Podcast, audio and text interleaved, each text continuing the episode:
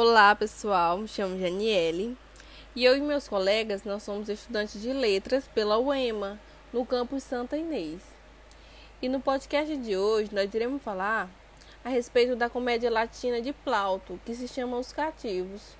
E lembrando que esse podcast é uma atividade avaliativa proposta pela professora Aldecina, da disciplina História da Literatura. Bom, vamos iniciar.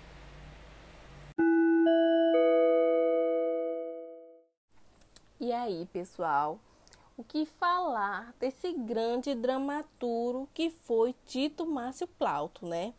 Ele que viveu durante o período republicano e teve suas comédias entre as obras mais antigas em latim, que foram preservados integralmente até os dias atuais. Foram feitos vários ajustes de modelos gregos para o público romano como ocorria na mitologia e na arquitetura romana. Os seus trabalhos, eles foram fonte de inspiração para muitos renomeados escritores. Ele não era filósofo e nem moralista, mas ele criou tipos que são imitados por literatos de sua época e da atualidade. E Plauto, ele evitava abordar atualidades políticas nas suas obras e valorizava abordar questões familiares também, como na história de Égio e seus dois filhos, que se passou nessa obra Os Cativos. E esse relacionamento patriarcal era muito importante na sociedade romana na época de Plauto.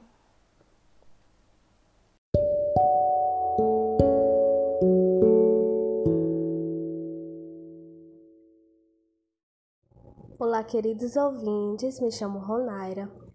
Na obra Os Cativos, que se passa em Cálidon, na Etólia, encontramos os seguintes personagens: Egião, que é um velho senhor, Filopólemo e Tíndaro, que são filhos de Egião, Filócrates e Aristofão, que são prisioneiros de Etólios, Estalagmo, um escravo fugitivo de Egião, e a obra também conta com a participação de alguns escravos.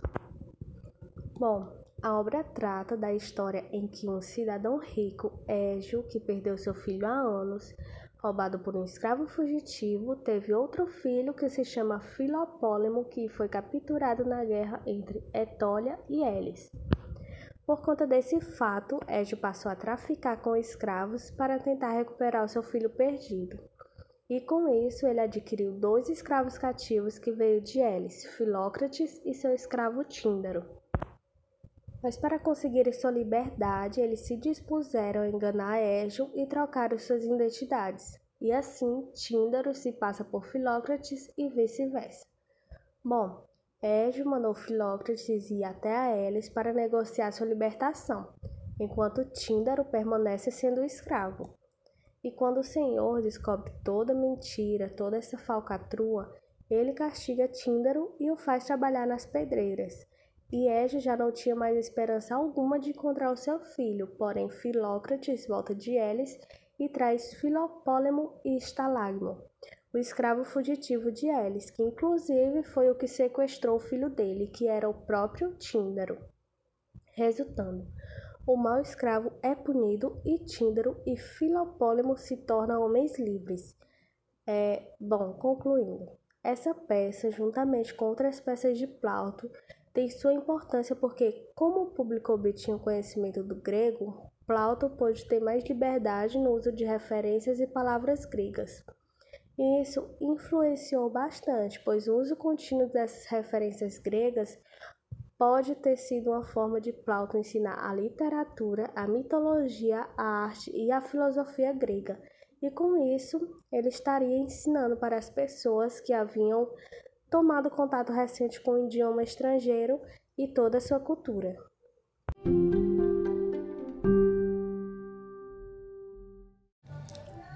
Queridos ouvintes, me chamo Jobert Souza. Falarei agora um pouco mais sobre os acontecimentos na vida dos cativos dentro da obra. Os escravos estavam à mercê dos seus senhores e eles eram totalmente submissos e castigados fisicamente. Quando havia desobediência, eles eram rigidamente torturados. pois seus donos os acorrentavam e mandaram para a prisão ou para as pedreiras. Na obra é explícito a resistência desses cativos, e apesar deles almejarem por fuga, a história conta que Tíndaro é leal ao seu senhor.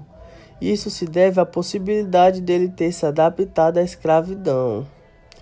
E no momento em que Hélio descobre que foi enganado por ele durante as trocas de identidade dos prisioneiros, Hélio manda Tíndaro para Pedeiras. E mesmo Tíndaro sendo um escravo obediente, não se livrou do castigo do seu senhor. Portanto, independentemente de suas características, os cativos estavam sujeitos ao mesmo tipo de punição do escravo seja escravo bom como Tíndaro, seja escravo mau como Estalagno. A história também traz um personagem marcante, o Capataz, que divergia sua personalidade, ora agindo como escravo, ora agindo como senhor. No fundo, ele só queria se sentir como era estar num comando e esquecer a dor de ser um escravo. A peça de Plauto faz menção à escravidão, que em muitos casos até homens livres podem se tornar cativos. Porém, a obra não se trata de uma tragédia. A constante mudança de personalidade dos personagens, a linguagem que é utilizada na obra e a representatividade dos escravos traz comicidade na obra.